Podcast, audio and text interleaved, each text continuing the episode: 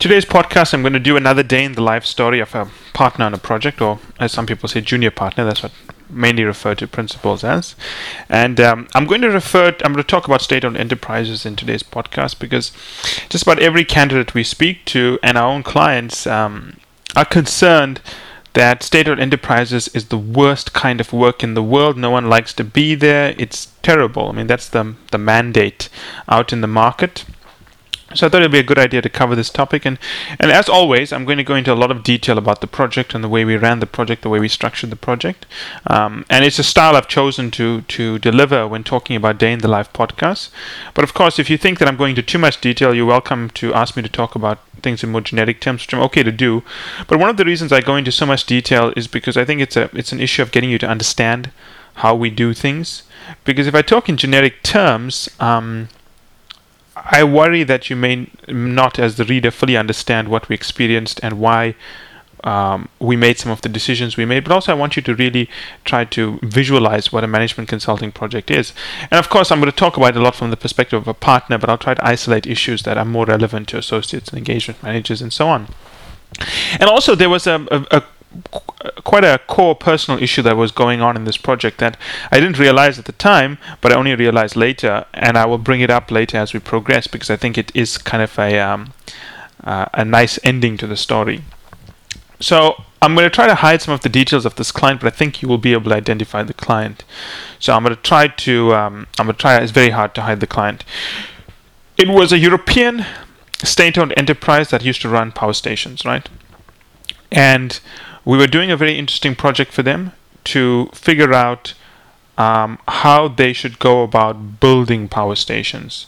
So let me explain when I say building power stations. Right, this was a former Eastern European country which had allowed its generating asset base, you know, coal stations, um, to stagnate and it had a few, it had a mix of stations: nuclear, coal, hydro, and so on, and a few bio uh, uh, or as they call it in the West, renewable stations like wind and solar and so on.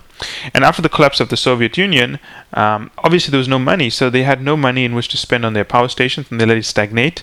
The transmission lines had collapsed, the distribution centers were not working very well, and between I suppose 1990, 1989, when the wall collapsed, and about 1997, it there was no reason to expand the electricity base because actually demand had just continued collapsing. The steel industries had collapsed. Tourism had not grown as fast as people expected. The middle class had not grown. So demand on the asset base had dropped. So no one had bothered fixing the asset base. And I say asset base, the generating asset base, the power generating stations.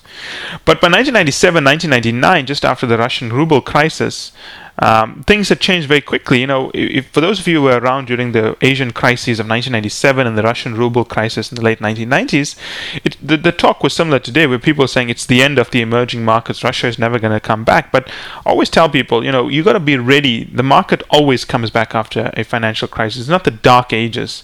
You know, the market will come back. The institutions, are, and this is what happened in this country. The market just roared back. It became one of the number one performing stock indexes that year and before people knew what was happening, the um, country's demand for electricity was exceeding its ability to supply that electricity. And the country was in a bit of a bind because it's the neighboring nations, whereby it would have normally have imported power, were also going through the same problem. So it was struggling to import power as well. It had found a way to import some power from friendly um, Eastern um, Western European nations. Uh, but again, you know, it's not an issue of friendly. This is economics. So they were selling power, but at a very large cost. It was trying to shift the consumers' base off into using gas, but that wasn't working very well, and that wasn't definitely a long-term solution to the problem. It had to fix its generating base capacity, and obviously, in a democracy, if any of you have worked in a democracy, if you work for a democracy, state-owned enterprise projects, it's horrible because whatever you do to advise the government is going to be pillaged in the press by the opposition. You can do the right thing, but because it was done by the, the sitting government, the opposition is going to attack it, no matter how brilliant the idea you came up with. And at that stage, I did not, I had not been the person who had built the relationship with this client. Um, another partner had built it, a senior partner actually, uh, and a very uh, famous senior partner had built this relationship, and I was brought in. Um, I didn't really know why I was brought in. I mean, we had a good relationship, I suppose, but this was not my area of expertise. um, that we're working on. And I, I, was a bit surprised to be asked to be on the project, to be honest. Um, but basically, what the project was, we were we were doing a type of analysis which is very uncommon. It's a, it's a type of linear programming analysis to work out the mix of power stations. So, what combination of power stations? Do we need three nuclear stations or one nuclear station? Do we need six nuclear stations or five nuclear stations?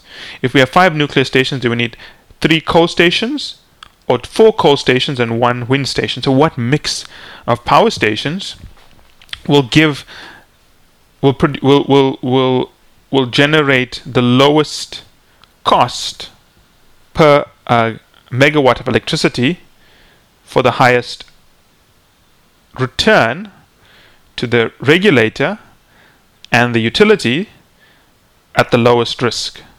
So it's a risk return modeling that we were doing. We're trying to work out what combination of generating assets would produce the highest return to the utility and lowest cost to the consumers. That's the same way of saying this, different ways of saying the same thing, while at the lowest possible risk or at the most acceptable risk. And this is a very difficult project, I must say, for me. I mean, I've always prided myself that um, I've led corporate finance projects. Um, I had no problem dealing with the Wharton MBAs when they came in on projects. I mean, I was pretty tough and I knew exactly what they were doing. But this project stretched me a little bit, and I can honestly say that there were moments of darkness that I thought I'd never find my way out of the technical and theoretical concepts that were being debated. Because believe me, this was a very, very difficult subject to understand. And the work that we were doing had never, and the interesting thing about the work that we we're doing is that it had never, ever, ever been implemented outside of a professor's paper. So this the initial thinking had been done by this professor in I think the UK or Austria or somewhere like that, uh, all theoretical. But it had never been implemented. So we were the first people that were trying to implement it. And and to be honest, I never even had heard of this guy until I came onto the project. And this partner says, "This is what we're going to do." I think it makes sense. It's never been done before, but uh, we have to do it. It's quite an it's quite an elegant way of of fixing the problem, right? Um, very very elegant uh, way of attacking it. And the name of the professor whose work we were trying to to implement was a guy called Shimon Auerbach, um, and it was very interesting what we were doing, but very, very complex. In terms of corporate finance complexity, this to me is probably the most complex thing I've, I've ever seen in my entire life. It's a very elegant way to solve the problem. And at the end of the day, you get this very beautiful analysis, but to generate that analysis is painful, right? You're just going to be sitting there forever trying to build these very complex linear programming models and, and hoping that. Um, things work. But let me just, I mean, I'm getting ahead of myself. Let me talk you through how the project was structured and what we did here and the theory and the difficulties we faced and so on. So the project was understaffed, as always. Most of my stories are about understaffed projects, and you by now you should gather that the majority of consulting projects are understaffed. And they're understaffed not because we uh, don't want to put enough people on the project, it's because sometimes you cannot predict how much work is required, and that's what happened here. We assumed that five people would be able to do the work with the senior partner, but it wasn't. And the senior partner is not doing a lot of the work. I mean, I'm carrying the load here, right? He's he's involved very heavily because he understands the concept better than anyone else, but um, he is not the best person in the world to do the work, and he wasn't doing the bulk of the work. So we started the project with just five people, including myself, doing the core work, and then we have the partners, so it's just five people, and quite a young team. You know, these were quite a lot of Wharton people were on the team, and we had a couple of people who had PhDs in electricity planning or electrical engineering, and then had worked in electricity planning uh, in Eastern Europe. So I would say one of the most capable teams I've ever had on a project. But despite their capabilities and their skills, and they were very young, uh, I think they were the split on this team was, if I remember correctly, two females, two males, and myself. So three males, two females, and the two females had the PhDs in electrical engineering, and they were very capable. I think they pretty much carried the team through big parts of the analysis, right? But then, nonetheless, we still struggled. And and what we are trying to do here is take this theoretical concept that existed on this professors and a, a group. There wasn't just one professor who wrote it. There was also a professor from China who had done similar work, or Taiwan, I suppose. Right? I think that's the, the differentiation. And we were trying to take this theoretical work and and bring it into the planning of a major electricity utility. And the challenge here was firstly understanding that when someone writes a paper, they write about a piece of analysis they've done, and we had to take this analysis, extract it out of the paper, and figure out how to build it into an entire strategy planning approach for the client. And I suppose that side of the work went very well because you know I could I'm a good strategy consultant leading with large scale transformation or large when I say transformation yeah I mean helping a company change its business models. I'm very good at that work. And I was able to extract this. And one of the key concepts I developed here was this concept of risk where I distinguished between the risk appetite risk tolerance of a company where I said that well let's look at what financial services firms go through right?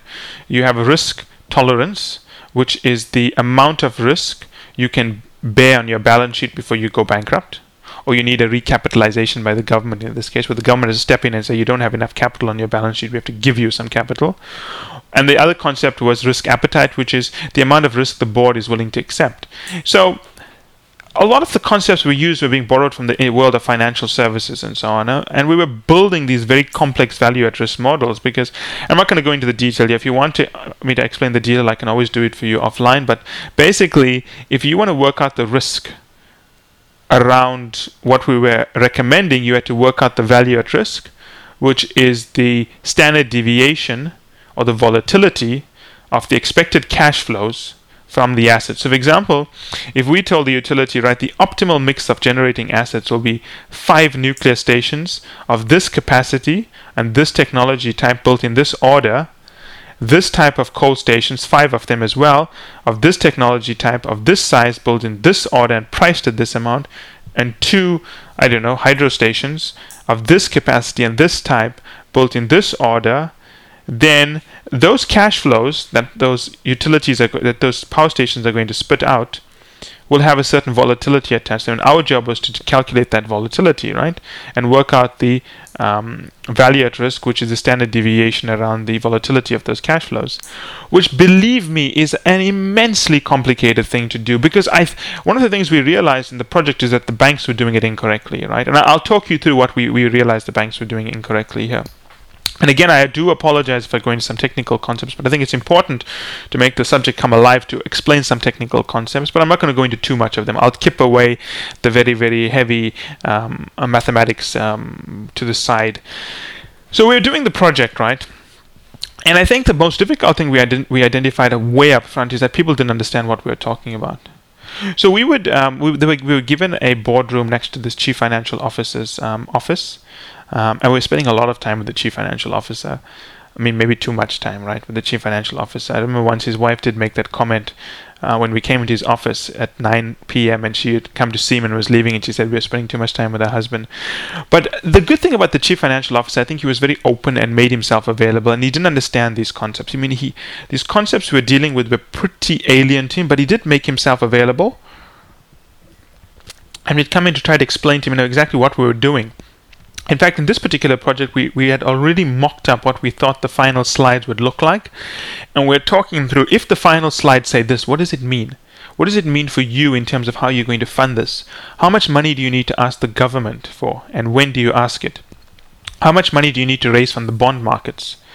Which bond markets? You know, this country we're dealing with had very shallow capital markets. The amount that they were looking to raise could never be raised in this market. They most likely had to go to London and, and raise the bonds in the London uh, capital markets. You know, how do you explain this to shareholders? I mean, if you are struggling to under, well, we never said it, but what he was saying is that if I'm under, struggling to understand how to explain this to the shareholders, how to explain this to the regulator. I mean, how do I tell the regulator that the way we are measuring the risk of our power stations is totally different from the way you are measuring the risk of your power station. So I do feel that in this project, the, the eagerness of the senior partner to do this very, very gorgeous analysis may have gotten a little bit ahead of himself. And the complexity of implementing this was far more than we anticipated. I mean, just the board of directors of the utility, the CFO was struggling to understand this. We're not even engaged the, the regulator yet. And obviously that was going to be difficult because remember the way it works is that the regulator determines what your cost base is. And then based on what your cost base is, they determine what you need to charge customers which becomes your revenue, right? But if you are telling, but and they do that on a risk-adjusted basis, so they work out your cost on a risk-adjusted basis. But if we're telling the regulator, look, we're working at risk on a totally new basis. It's going to be different from your numbers, but we want you to use our risk numbers. I mean, how are they going to approach that? Remember, most regulators are using WACC as the measure of risk, but we're not using WACC. We're using the standard deviation of cash flows, which is very different. And of course, there were quite a few PhDs in finance that were working at the utility who told us what we were doing is wrong, but you know we had to just deal with that and go along with it. And, and there were certain points where I actually didn't know if what they were saying was right because my finance wasn't that you know advanced, and I had to do a lot of reading. I mean, I'm actually, you know, when I when I travel, I don't have my study in front of me. But when I'm at home, and you call me when I'm in Toronto, or if I'm in my in the offices in the in the distillery district, I have two studies the study in my home has most of my finance books and there's like 20 of them and i bought all these books on this project to try to understand some of these concepts it was very very difficult i also bought a lot of statistics books to understand some of the statistical modeling uh, and i bought myself a lot of software like at risk and so on and in fact we learned later on that that kind of software is kind of quite weak for what we were trying to do. We bought access to things like Crystal Ball and so on, but they really had many material flaws that meant we had to model from first principles. So anyway, we were talking with these clients that didn't understand what we were doing. They were struggling to understand the key concepts.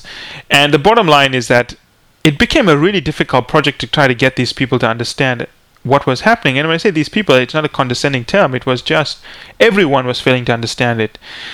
So eventually what I realized is that we couldn't explain it to the client very well because we were not very clear ourselves what was what was happening. We we knew what we wanted to do, theoretically, but we were we hadn't thought through the practical implications of this. We had not spent a lot of time thinking through how the regulator was going to approve this. I mean, sure, we had we had, we had mentioned the regulator would have to approve it, but we hadn't thought through the practical problems. Let me explain the practical problems here, right?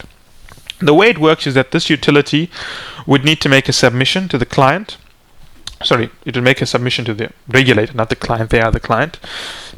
And the regulator then comes back and they have open hearings with the public to say this is what the utility wants to charge you, any complaints. Now, um, in a democracy, people don't really worry about these things. Yes, you get a few experts somewhere in the United States would come in and testify, but in a new democracy, everyone thinks they need to comment.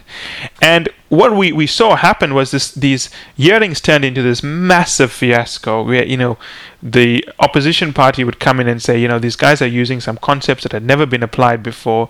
Uh, how can we trust them? The future of our competitiveness as a nation and our independence from the former Soviet Union is at stake. It just became this whole political you know shamble.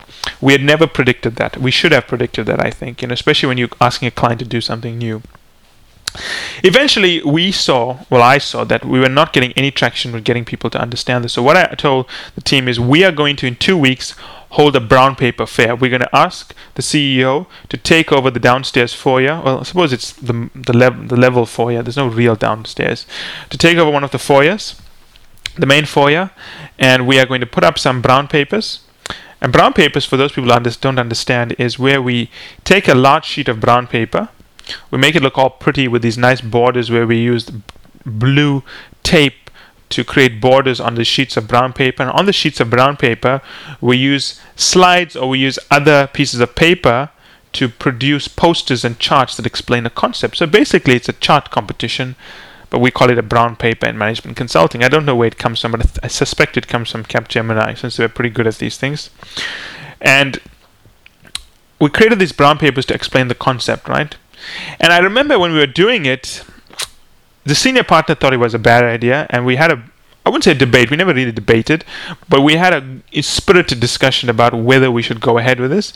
At the end of the day, he did back off, but he, he felt that it was a bad idea because he didn't think it was a good use of time and he didn't think that it was important for the, everyone to understand it, just the key people. I said, look, it doesn't matter, you know, whether we do this because I think it gives us an opportunity to practice explaining it to people as well, which I don't think we're very good at.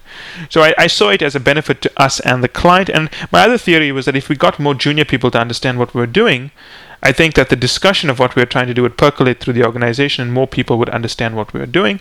So I, for me, it wasn't just enough for the senior people to understand it. And frankly, the senior people were not understanding it. So I, I booked out the foyer for two days we started at about six in the morning. We put up these brown paper charts on these boards, and we put it up around the, the bottom of the uh, fo- around the foyer.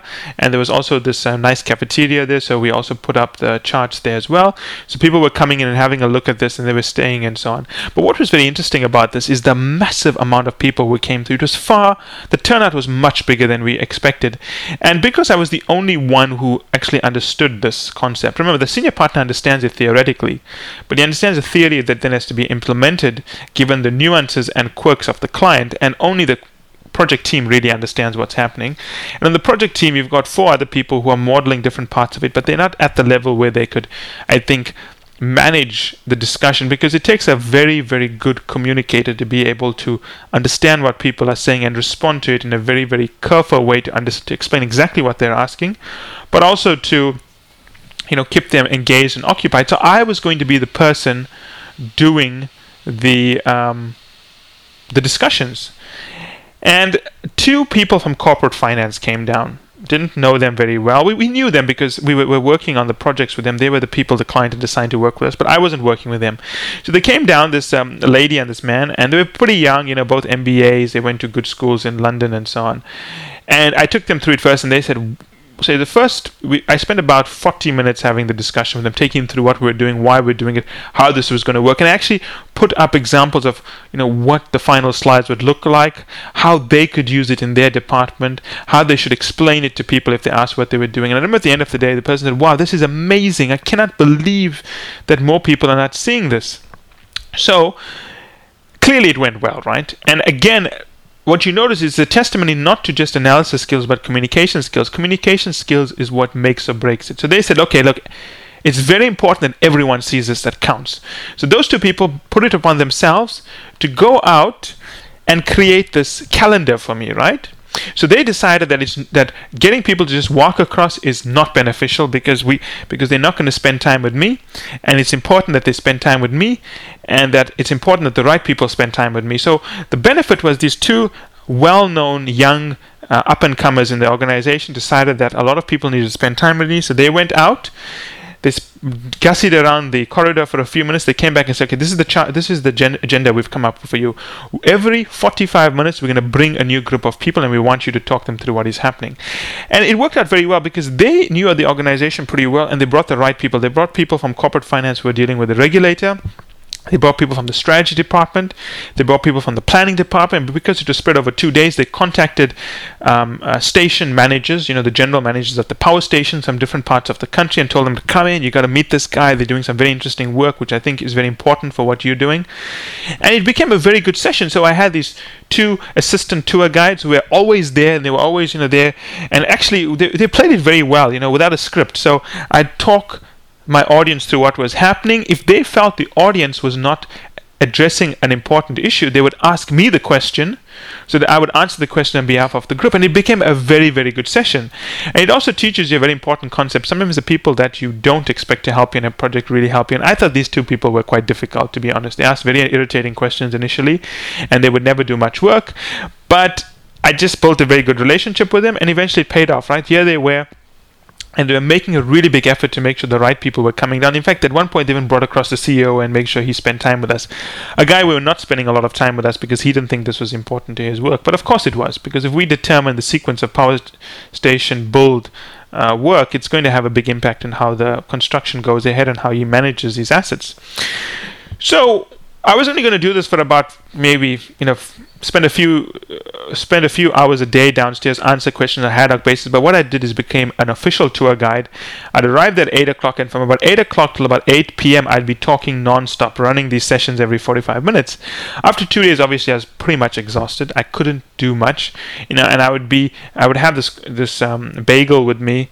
Um, and I would have a cup of coffee and I'd take a bite of my bagel between sessions and obviously, it took me a long time to eat that bagel. And by the end of the day, the bagel was dry because I was leaving it next to this air conditioning unit, it was sucking out all the oxygen around it. But it went very, very well. And I remember the big thing for us was talking to the chief statistical, the chief statistician for the utility. I mean, uh, people talk about this guy like he's some kind of you know guru when it comes to statistics.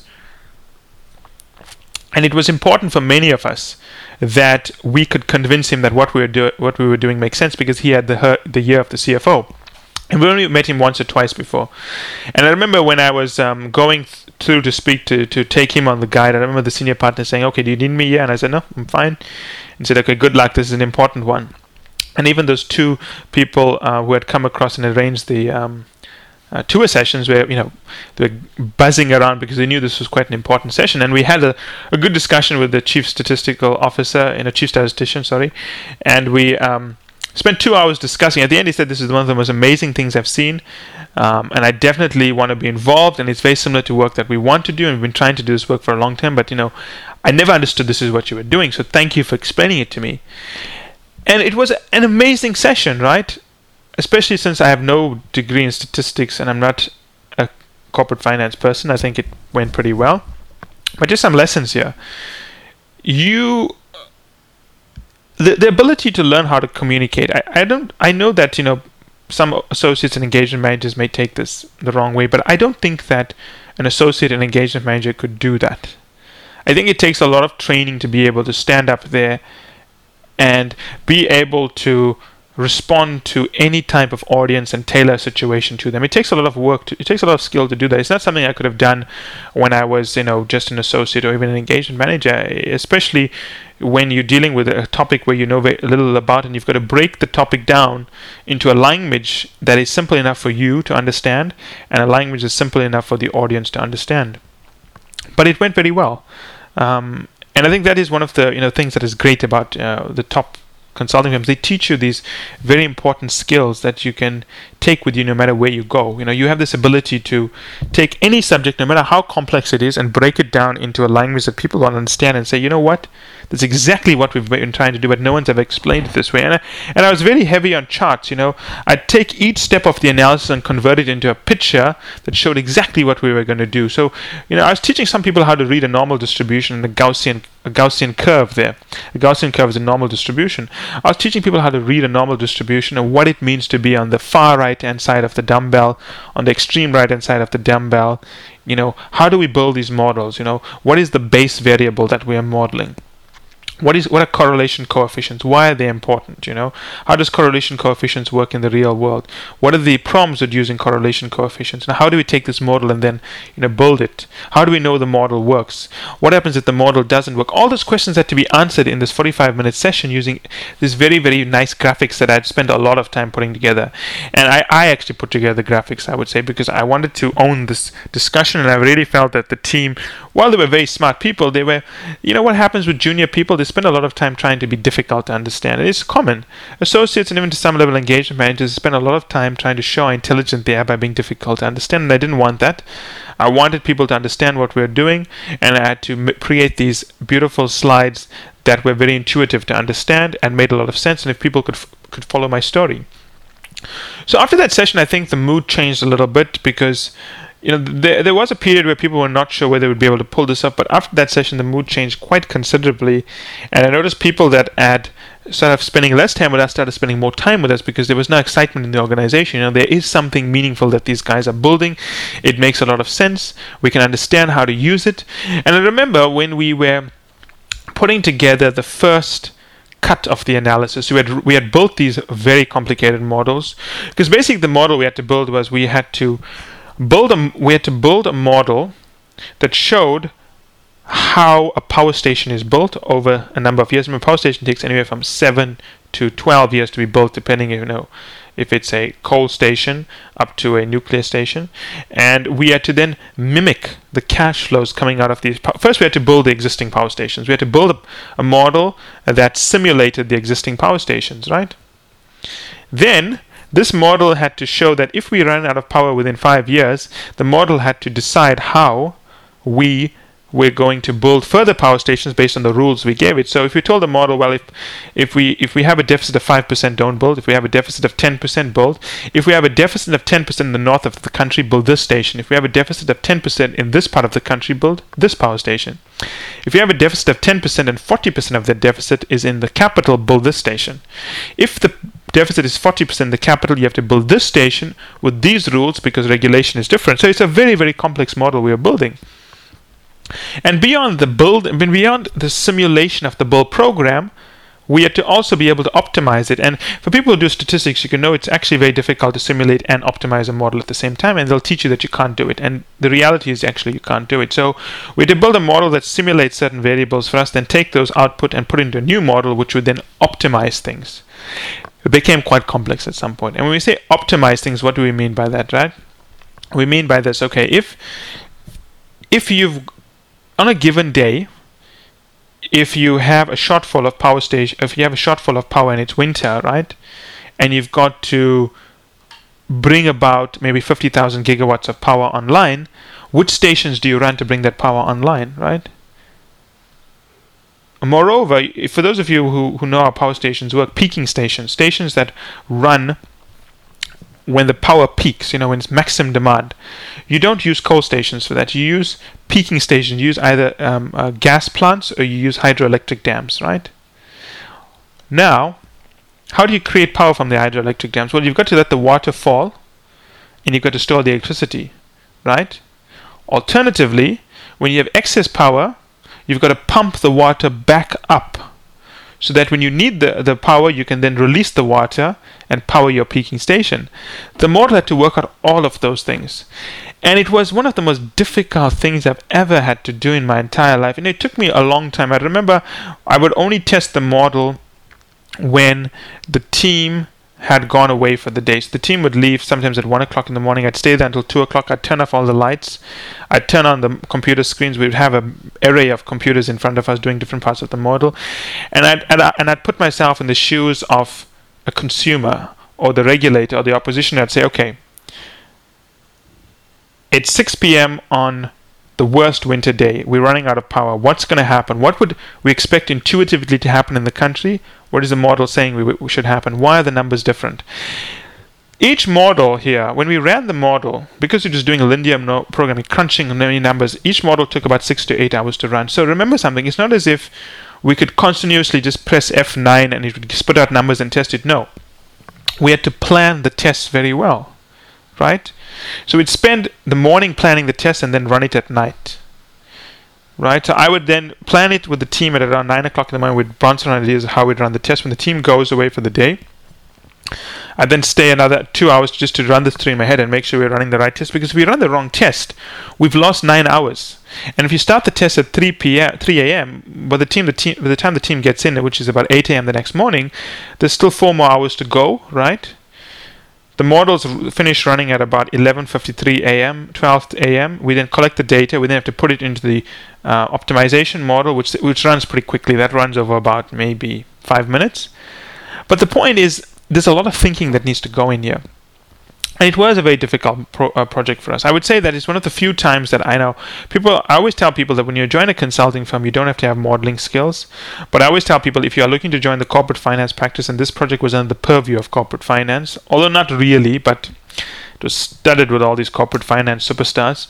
You need to have strong modeling skills because what we were doing was very, very difficult. And I would say that, um, you know, even though I was there and I was leading things, I was not the person leading the modeling. I was there leading the conceptual understanding. So I would tell, I would spend a lot of time explaining to the team, this is what I want the model to do.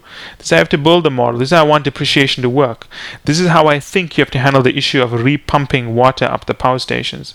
This is how I have to handle the problem of electricity that is lost on a transmission grid. You know, when you send electricity down a transmission grid, it loses up to 30 to 40% of the power. So, you know, we have to pick the transmission route that loses the least amount of power that is most obviously cost effective at the lowest risk. And all these questions have to be debated. Obviously, we're not trying to answer every question, but just, you know, the key question we had identified. Became, it became a very difficult project.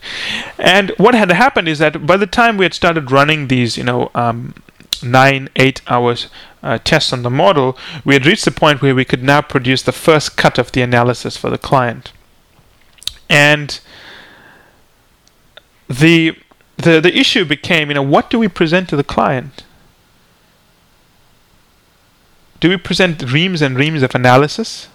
Do we present how we built the model? Do we present the implications? Is difficult to do. I mean, people who build complex financial models and explain things to clients know that it is very difficult to explain these things. And I made a t- pretty tough call here, right? And I overrode the senior partner on this, and I fought for this very hard. And I said, look, I spent 45 minutes explaining to the chief statistician of the company what we were doing. 45 minutes. And that turned into a two hour call, two hour session. Can you imagine how long it will take to explain one slide to Uh, to the executive committee who have no background in this subject. It's going to take us forever and we're going to lose them. They don't have to know the details. This is what we're going to do. We're going to have two packs. we're going to ask the executive committee to nominate trusted lieutenants who can verify the details for us. But when we meet the executive committee, I'm going to present two slides. One slide on the analysis, which is this it's basically a, graph that we had mapped. I mean, all that work to produce one graph, you know, it almost makes you want to cry. But it's a beautiful looking graph, so you cry out of joy when you see it. We're going to produce, we're going to show them one graph, and we're going to show them their options out of this initial analysis. But we're going to make it very clear these are draft options, and these options may change depending on how we uh, get better data because the data we were using was not perfect. The, the utilities were still trying to get us some of the data from their power stations and so on. But I had come to the conclusion that no matter what accuracy they had given us in the data, we're not going to change the numbers by more than 5 10% because, you know, that's just the way it is. There's just so many assumptions built into this that more accurate data is not going to make a big impact. So I produced, so I went with the gamble of sending in just two slides. And those two slides became a two and a half hour discussion, right? First, I'd explain to them what is the x axis what is the y-axis? Remind them what the analysis is. What was the key question? What does each dot or point mean on this graph? How do you read risk? What is risk? If I told you you have a standard deviation of, if I told you your risk tolerance is $13 billion, what does it mean in practical terms? Right? How does the market interpret this? What does it mean if you take on more risk of if you take on risk of $14 billion. What does it mean to take on more risk of $14 billion? How does that $14 billion lay out onto your balance sheet? A very, very long discussion, and I ran that discussion because I thought I was better able to do it than the senior partner, and he deferred to me and he let me run the discussion. But I really enjoyed it, right? I mean, I remember the. Um, the um, CFO and the chief risk officer, a very nice lady, the chief risk officer, telling me this is one of the most amazing things she had ever seen, and it really explains a lot. And she really wants to be able to take this to the regulator to explain some of the decisions. And and one of the things we had not realized at that point was that this beautiful graph, which which is plotting the movement of the utility on this map we had drawn, was actually a very powerful strategy tool, right? Because, for example, let me give an example of what it meant, right? So we have these dots on this matrix, right? We, we have return on one axis and risk on one axis. And each dot represents the utility depending on a decision made. So let's assume that the return shows 5% return and the ca- and the risk shows 23 billion dollars risk you're putting onto the balance sheet. Right? That 23 billion dollars risk and that 5% return only happens if you take certain decisions. So for one of the options available to the utility, that is the dot. If the utility takes a different set of decisions, a different option, you get another dot. So we can plot out the different strategic decisions the utility makes and see how it appears on this map which became a formidable negotiating tool with the regulator. So, for example, rather than getting into arcane discussions about how to work out WACC, which believe me, the regulator loved doing, you know, they'd want to know, you know, how they're going to work out WACC, what is the regulated asset base, how they're going to depreciate the asset base, where does the asset base end. We'd say, okay, that's fine, that's all fine and well, but let us take a few decisions on this. Let's say that we go with your interpretation, right? Where does the dot move? Let's say go with our interpretation. Where does the dot move? Which changes the entire discussion. Rather than discussing whether we should increase the regulated asset base by $2 billion or reduce it by a billion dollars, we could then say, okay, if we go with your decision, our returns drop by 0.5% and our risk increases by 2% or $2 billion, depending on how you want to you know, phrase it. Now, we can debate how we calculated this. But let's leave that for later. But let's assume the numbers are right. Are you comfortable with this? Are you willing to permit the utility to take such an action? And what does it mean if we take such an action? Who is to bear the cost of the risk? Is the utility to bear it or is the government going to bear it because you're forcing us to take this action? It became a formidable strategy tool, and it actually taught me a very important lesson in strategy. Strategy is not about making things difficult. Here we took this really complicated model, which gives me, I still have copies of the model on one of my laptops at home, and sometimes I run the model just for fun. And now that computing power has increased, you know, maybe a hundredfold since we built these models. I can run them faster, but they still take three to four hours to run, so they're quite heavy models, right? I realized that this power of strategy is taking complex things and putting into a language that makes everyone understand it. And it became this such a, a, beautiful way for the CEO to negotiate with the minister. He'd go to the minister of industry and he'd say, okay, these are the decisions you want me to take. We've run the numbers and this is the impact, right? You want me to build, you want me, to, you want us to cut down our coal plants because you want to join the European Union, that's no problem. But if we cut down our coal plants, our returns are going to drop by 2%, and we add $23 billion of risk to our balance. I'm just making up the numbers here, right? But we had so much billion dollars of risk to our balance sheet. So I'm okay to do it. But you must understand that this is the impact it's going to have on the country. $23 billion we could lose at any given time if the worst case scenarios, and these are the worst case scenarios, transpire. Right? What happens if we, if for example, if we if we lose the ability to store the power generated from the wind farms? What if we lose the ability to extract power from the wind farms on a non-windy day? Right? What happens if the grid cannot handle the volatility of power coming onto the system? The, the transmission grid, it, the way it works is that it works on a tension system. It needs to be tense in the sense it needs to have a certain amount of power coming onto it to keep the grid up. If you take the power off the grid, the grid basically collapses and takes time to be put up. Technical terms, but the point is that all these things we need to model. At the end of the day, what I really liked is that uh, the the board meeting which happened after the executive committee meeting and we, we are not allowed to present to the board the client doesn't like consultants presenting to the board but we were asked to attend to answer a lot of the questions so the ceo presented the one slide and he did a pretty good job i thought because i mean i spent a lot of time coaching him a lot of time coaching him. I mean, I spent time at his office coaching him, and I went to his house to coach him. And he, he, he used it as a wonderful tool to explain to the board look, here are, the options, right? And tell me what you think of the options. And the board went in this long, spirited, philosophical debate. Remember, the board is packed with a lot of government appointees, Labour is on the board, and so on. A lot of philosophical debates about what it means. Oh, we've been to Denmark and we saw what a huge impact renewable power has on the business, and it's so good for the economy, blah, blah, blah. All obviously not true because there's no numbers behind it, right? I'm not saying that it didn't have an impact, but they don't know what kind of impact. And then he said, okay, that's wonderful. We've modeled the impact. And because they've appointed proxies beforehand to go through the model, the, the, the veracity of the model, the accuracy is not in debate because their proxies have, uh, are in that meeting and say, yes, we've been to the model and we're happy with what it's saying. So you, you know the model is not beyond question here, or at least it's it's it's questionable, but within reason. Obviously, all models are questionable, but within reason. And then the CEO put up the one sense, okay, if these are the com- these are the most popular options, five options, we plotted them. This is the impact now, I'm a believer that we shouldn't go with this option because this is the impact. If you, as a board, are willing for us to bear this cost and this risk and this low return, I think that we're we are not going to help the country and we shouldn't be able to go with it. But he did a very good job, right? Of you know standing up there with his laser pointer and his Armani suit with his you know French cuff shirt and talking them through it. Excellent job. But the point of this project, and the reason I like this project, because it was so painfully difficult. I mean, I've had been on more difficult projects that were conceptually difficult, but I think this project was difficult because of the subject matter. The math was hard. The finance was very hard because we were in a boundary area where work was just being done in this field. We had a partner who was seems to be excited by clever concepts from business journals and the Journal of Science and the Journal of Mathematics and so on, and liked importing them into consulting projects. But beyond that, the, to, as the project was ending up, the, uh, we had a had a long discussion with the partner because now the project was going well, the partner is very happy to talk to you about things. He's Yuri's best friend, right? You're making him look good, and he comes to me and says, "Look, I'm going to tell you something and you can't tell anyone about it, but I'm telling you because I trust you and I think it's important you understand why I've not been in the office certain days and why I haven't been available at certain times.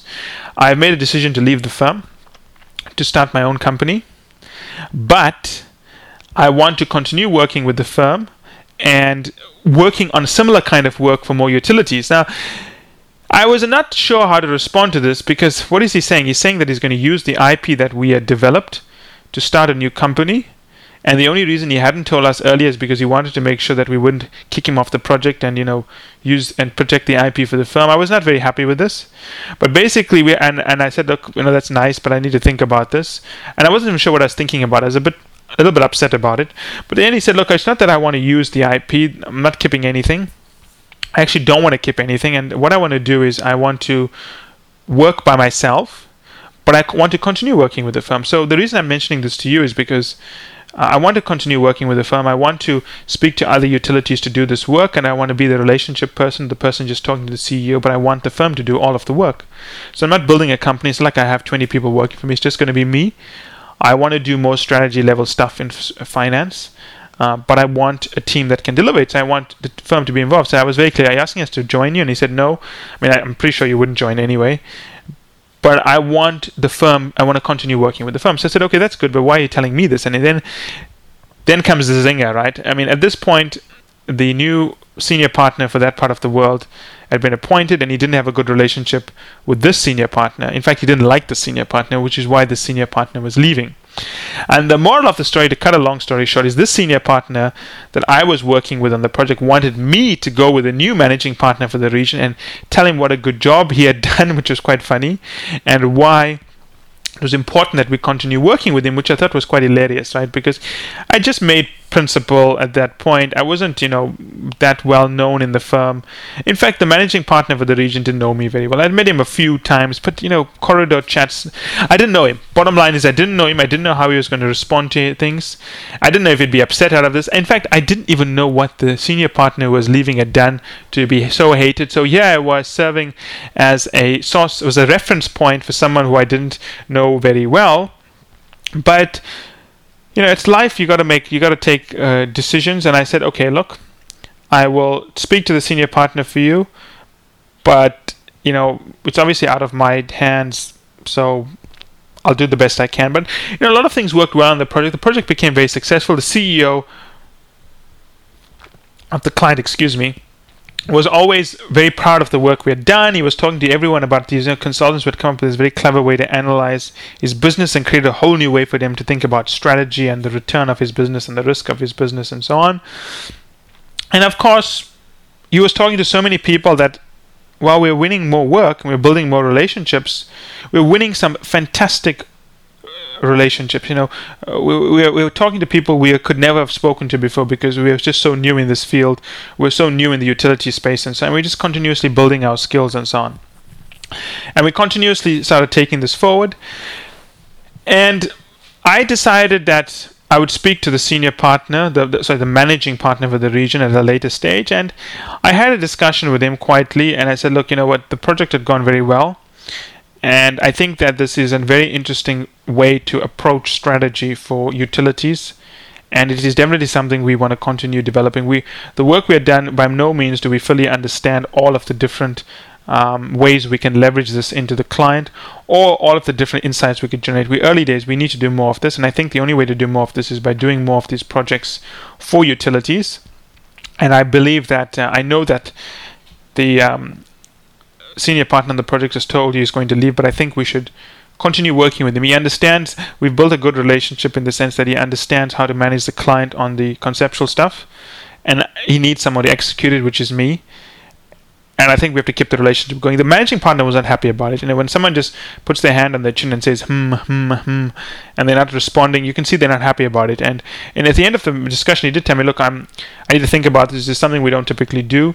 I mean, I have all respect for this for the senior partner, but if you choose to leave the firm, you for confidentiality reasons, we have to be very careful what we release. I had more discussions with the senior, with the managing partner, and with the senior partner. And the good thing is because I was serving as go-between, I was actually building a relationship with the managing partner. Eventually, we chose to work with the senior partner once he set up his own one-man show, and it didn't last long. I mean, he was so closely integrated with us that within two years he came back into the firm and just continued in the firm. And because he had done so well, you know, building so many great relationships, and the, the work was so successful that I think that he kind of had proved himself that he was committed to the firm. And I think it was the issue that why the managing partner didn't really seem keen to have him around is because he didn't seem very committed to the firm. He was flying around and doing his own things, his own research and publishing stuff here and there, but not really committed to the firm. And over those two years, he had really worked well with us to do some very eminent work. He didn't even use other business cards, you know, he used the company, the firm's business cards. He presented himself as a firm um, he didn't even build clients separately. We built the client. We gave him a certain percentage. So, you know, no one even knew he had left the firm at one point. He just didn't want to work at the firm. So eh, he was like doing, he was like a partner for all intents and purposes who had stripped away most of his responsibilities and he was just a senior advisor kind of role. Uh, and they eventually, you know, I told him after two years, you know, why are you doing this? You know, you, you're essentially a member of the firm. You know, don't give up all your benefits. Just come back into the firm and work on this reduced responsibility just do research, which is what you like doing, do your fancy corporate finance analysis and research, and work with clients. So that worked out very well. But I think the, the interesting thing about this this project, what I what I particularly liked about it is that um, it comes back to the point I stressed earlier that communication is very important and the ability to take complex subjects and make it work. I also realized in this project that we laugh a lot. I know this, I'm being honest. MBA MBA students who are not engineers, business people, they tend to ridicule the engineering pe- colleagues on projects. Now you have a science background, you have an engineering background, and um, we are, I have an MBA from Harvard. I went to Stanford, blah blah blah.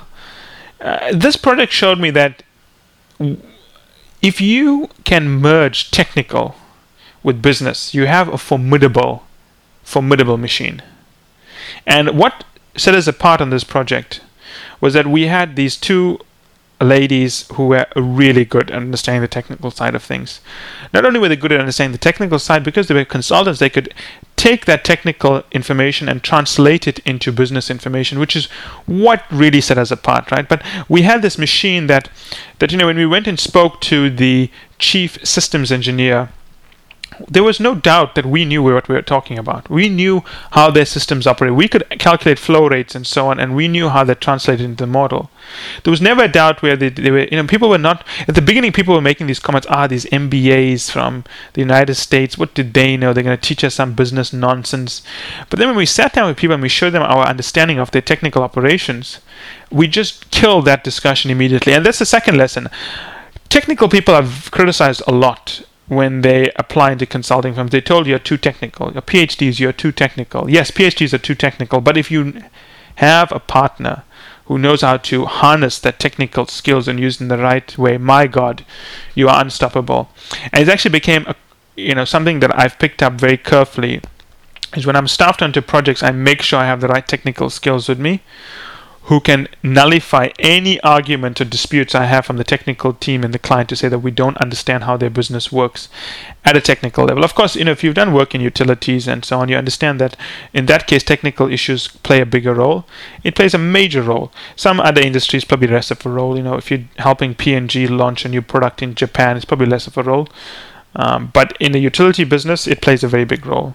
And that's my second lesson. You know, I think that we give short we, we, we shortchange technical people. We box them and we put them in this horrible space that we don't allow them to grow and allow them to groom themselves. But you know if we didn't have that Wharton guy who could do this magical linear programming i mean he was a brilliant at, at understanding linear programming an mba but he, it clearly was an unusual mba phd before an mba as well.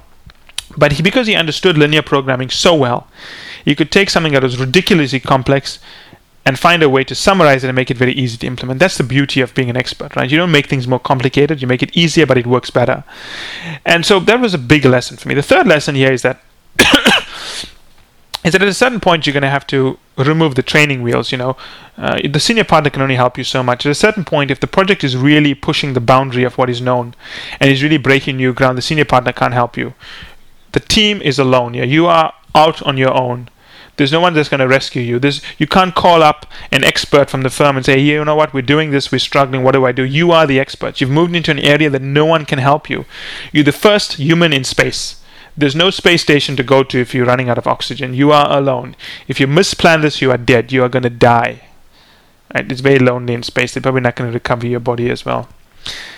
So that's my second lesson. When you push the boundaries, you are in a very dangerous space, not because you're doing something new for the client, but because you have no one to call on. It's a it's the phone's never going to ring. You're never going to call up an expert. Your team is the experts, and you and you are learning as you're going ahead. The fourth thing is that do not underestimate the power of doing simple things to communicate complex things. I mean, when I was telling people we need to do brown papers to explain things to people. So people said, "No, we this we're never going to do this. Never going to work. You know, why are you doing this, Michael? It's it's just too complex." I said, "Look, it's going to work. We need to build trust. We need to build understanding. We need to do these things." So I enjoyed that project a lot. I mean, we have had other difficult projects, but this was difficult for other reasons. I like the work we're doing. I mean, I still look at the slides every now and again. I still run the model every now and again just to look at what we built, which was very difficult. You know, it became a hallmark within the firm that we could actually do this kind of work. Very technical, very conceptually simple. We're taking some things that couldn't be done before. And what I really liked at the end was that risk return graph that the CEO was then using to map his strategy. I enjoyed it. The hours were long. I mean, I'm not going to talk you about the hours and so on. I just wanted to talk you through a particular project.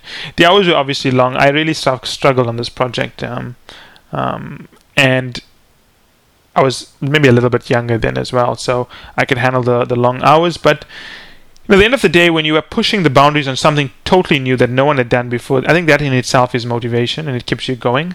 But the point on the story is that you know I want we have a lot of PhDs in our program, and I do want PhDs to understand that yes, you know you can bring a certain skill to consulting projects that sets you apart. But here's the important thing for PhDs you need to know if you have that skill. I see a lot of PhDs will argue that they know something and it's wonderful, they need to apply it, but they can't explain it to me. If you can't explain it to me, then unfortunately it's never going to be used, right? And even if you can explain it to me, don't just assume because you have a PhD or an expert in an area.